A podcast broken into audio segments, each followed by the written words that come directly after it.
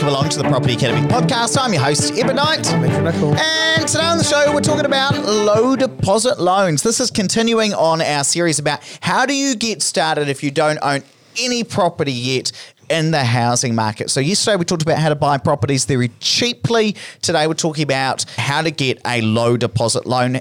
Andrew, how do I do it and how much of a deposit do I actually need? If you're buying a property as an investment property and it's an existing property, then you need to have a 40% cash deposit or usable equity deposit. If the property's new, then technically there's no LVR restrictions, so you can do whatever, but generally speaking, 20% is the golden rule.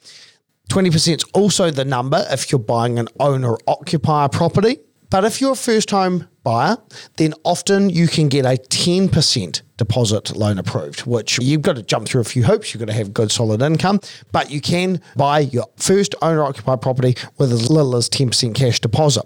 And actually, the person who we've got coming on the show is a bit of a case study in tomorrow's episodes, actually used a 10% deposit. So it's going to be a really nice case study. Great. So I guess the question is, can I consider my first investment as an owner-occupier in the short term? And the answer is, yeah, probably you should, because obviously lower deposits required in the first instance, and it probably frees up that KiwiSaver, potentially the first-time buyers grant, and gives you more money, more cash to use for renovations if you're going to go in there and start improving the property value.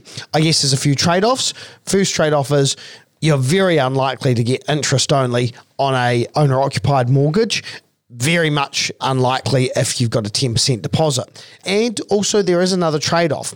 Often you'll pay a higher interest rate through a thing called low equity margins. And we're going to get into the low equity margin in a minute, but just to really dig into what you're just saying, Andrew, I guess what the strategy we're talking about is purchasing your very first property as an owner-occupier, but knowing that you're going to turn it into an investment, knowing you're going to rent it out. Just using it as kind of a stepping stone and then move out of that house and rent it out later on. And specifically, I guess this is going to help you because, you know, you're not going to need a 40% deposit. We're assuming you're going to renovate it in this instance because that's what we were kind of talking about yesterday. But rather than needing a 40% deposit, you could potentially get in with a 10% deposit. And the KiwiSaver one is a massive one, is that if you've got 20K in your KiwiSaver, you're not able to use that for an investment property. And actually, just also another side note, if you don't use it to buy your first property, you can't use that money until you retire. So it could be 20, 30 grand that you've built up in there. If you go and buy an investment property, as soon as your name's on a title of a property or has been on the title of a property, you're not going to have access to that property. So it's a bit of a waste. And the first time grant is a big one as well because, again, as long as you're purchasing a property under the house price caps, as long as you're under the income caps, if you're purchasing an existing property to renovate, you could get up to $5,000 for yourself or $10,000 if there's you and your partner. That it's just free money from the government in order to go and purchase this property. It doesn't matter how much other deposit you've got in that instance. So there are some really good reasons why you'd want to be able to do that. But as you said before, Andrew, there are some trade-offs. So let's talk about the low equity margin because we already mentioned the fact that you're not going to be able to do interest-only payments. It's going to have to be principal and interest. And you're also going to pay a higher interest rate. So a low equity margin is often not talked about, but this is where if you're purchasing a property with less than a 20% deposit, so if your LVR, your loan is really high as a proportion of the house price, they're going to charge you a higher interest rate. If you're going to use a 10% deposit, you're not going to ASB and getting 2.55% for the first year because they're going to add on up to 1.5% depending on what sort of deposit you're using. So if you're using a 15% deposit or somewhere between 15 and 20%, they're going to add on 0.3%. These are the current rates. If you're using somewhere between a 10% deposit and, a 14% deposit, they're going to add in 0.75%. So if you were fixing for a one-year rate, your new rate would not be 2.55%. You're actually going to be charged 3.3%. And there are some tiers, but it goes up to a maximum of that kind of 1.5 percentage points added on top of whatever you fix for. Now, in terms of just talking about what that translates into extra payments, the first scenario is that you've got a $600,000 loan for an investment property, and let's say that you are investing with a 2.55% interest rate on interest only. This is in the instance that you actually went out and purchased it as an investment property. Your weekly payments would be $294 a week. Really, really low. God, that's affordable. If it's the same size loan, 600K, but we put it on principal and interest and at the higher rate because you're only going to use a 10% deposit, well, then your weekly payment's going to be $606. So that's an extra $312, I think it is, that you'd have to pay on that loan simply because it's down P&I and you're using that higher interest rate. So that is the trade-off. But just walk us through, Andrew, why might somebody accept that, you know, higher interest rate and the principal and interest payments?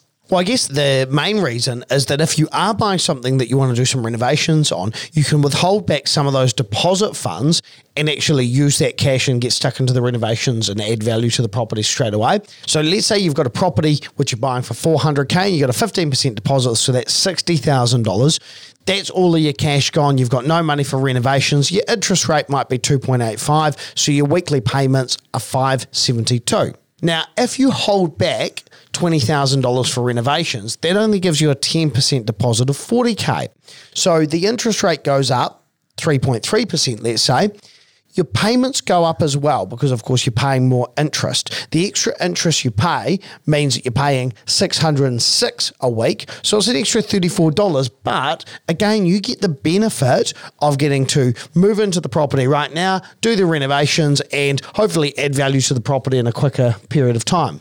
I guess the other thing that you've just got to think about as well, if you're following this strategy, and in yesterday's episode, we talked about moving an hour out of town. So if you're in Dunedin and you're moving to Balclutha, hey, it's about an hour drive. And if you're commuting because you work in Dunedin every day, you're going to have to factor in some of the cost of petrol as well. But we're talking about doing this for a 6-month period, simply so you're able to get into the housing market if you are really tight on deposit and or income and you're not able to buy in your home city.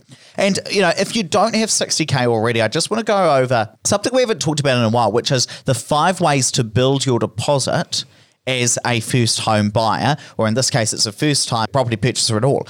In this case, you would be able to use your KiwiSaver, so anything in there.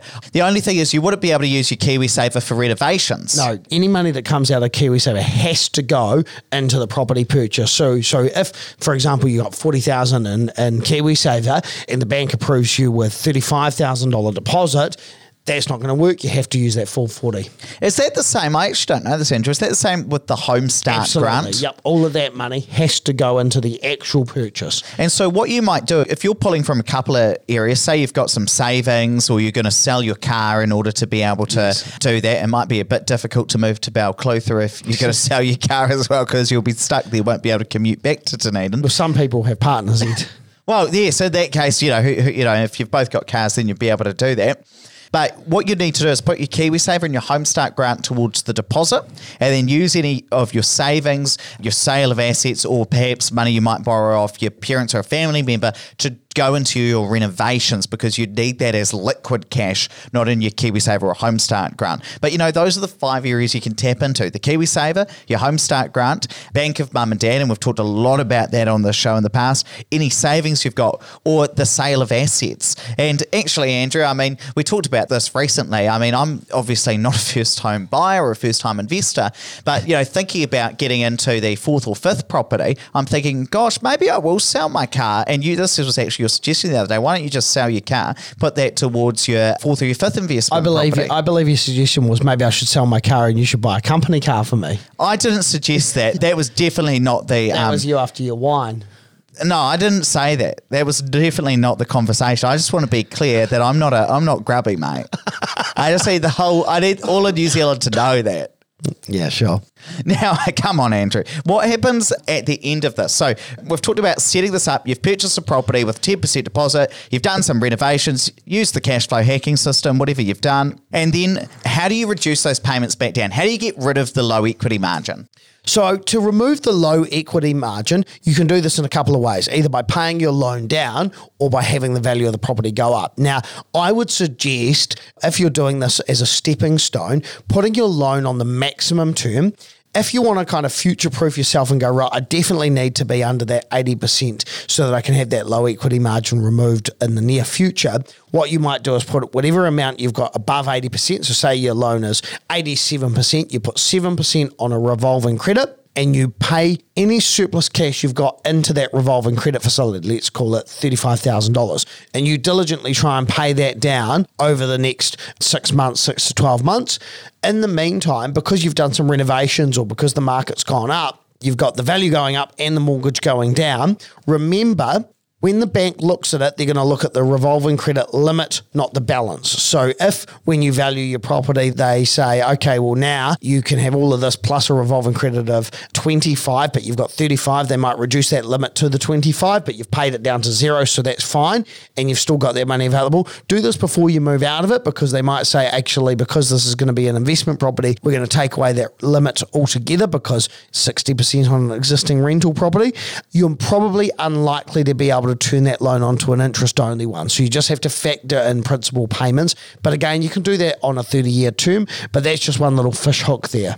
So I think that's important to recognise, because if you decide that, hey, I'm going to move out of this property, turn it into a rental, get some tenants in, I'm moving back to the city, you're going to be paying rent in the city. But remember, if you've now got your investment property back in Balclutha or Ashburn, whatever it happens to be, then you're going to be probably topping up that property because you've got principal payments to make, and that's going to be potentially, an extra $200 a week or whatever it happens to be in that instance. So that's important to recognise. The other thing that is important just to note is that you do have to wait 6 months before the low equity margin can be removed. And so you might have to show evidence. So let's say the mortgage hasn't gone down a lot, but you've done some renovations to increase the value of the property. You might have to get a registered valuation to show that that was the case, yes, in order to get it removed. But of course, if it's going down by 0.75%, it's probably worth it to go ahead and do that rather than necessarily waiting for the natural market appreciation to come out. The one other thing that you can have if it's not a low equity margin is a low equity fee. So some banks will actually charge you an amount which can often to be added onto the loan. So it's called a low equity premium. That was the way that it used to happen. So basically that's just when the bank's taking on that added risk, and so they have the insurance, the low equity insurance. So they might charge $2,000 or $3,000. So if you are looking at one of these types of loans, it's a good idea to use a broker or speak to a few different banks, because in some instances, better just to pay the one-off fee and know that then you get normal interest rates because it's just one-off. Sometimes it's better to take the margin because you know that in 6 months you're going to have that removed, and so it only affects you for 6 months rather than the full life of the loan. Well, what about this, Andrew? Let's say that I've bought this property, lived in it for 6 months, renovated it, the property's gone up in value. I want to turn it into a rental property, but before that, I want to pull the equity of that property out so I can go and purchase my next property. Issue is that I want that to be based on an 80% LVR, so a 20% deposit. Can I go back to the bank, let's say that I only put that loan on a 6 month fixed term, and I go back and I apply for that to be increased on the basis that it's an owner-occupier home, set up a massive revolving credit. Sweet, I've got that now. I move out back to the city and start renting and take the money out of the revolving credit? Or is that outside of the spirit of the code? No, you can do that so long as you say, okay, well, I want to have a facility in place so that I've got the ability to buy an investment property. You can go to 80% while you're living in that house. If that's your intention to carry on living there for now, then that's the case. If you've gone and moved to a different city, then it's 60% rule applies. Yeah, so you might go ahead, do that, then move out, take the revolving credit with you. Only catch is what you said before, it's probably going to be on principal and interest rather than interest only. If you're happy with that, then sweet, you might be able to use this strategy in order to get into your second property and keep building your equity from there. And you might decide to switch over to a new build, or you might decide to switch over to purchasing more existing investment properties, depending on kind of where you're at. Of course, if you're going down the new build route, then you're going to need a lower deposit. And if equity is your main constraint, that might be what you decide to do.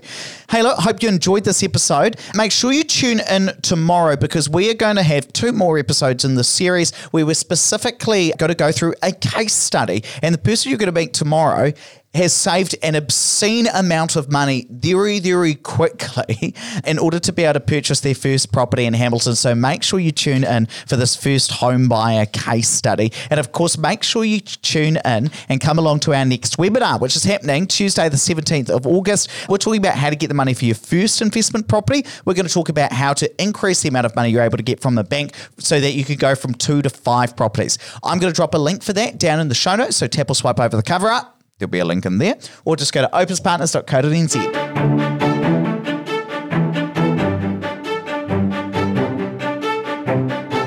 for listening to the Property Academy podcast. I'm your host, Eben Knight. And I'm Andrew Nicol. And we're going to be back again tomorrow with even more daily strategies, tactics and insights to help you get the most out of the New Zealand property market. Until next time.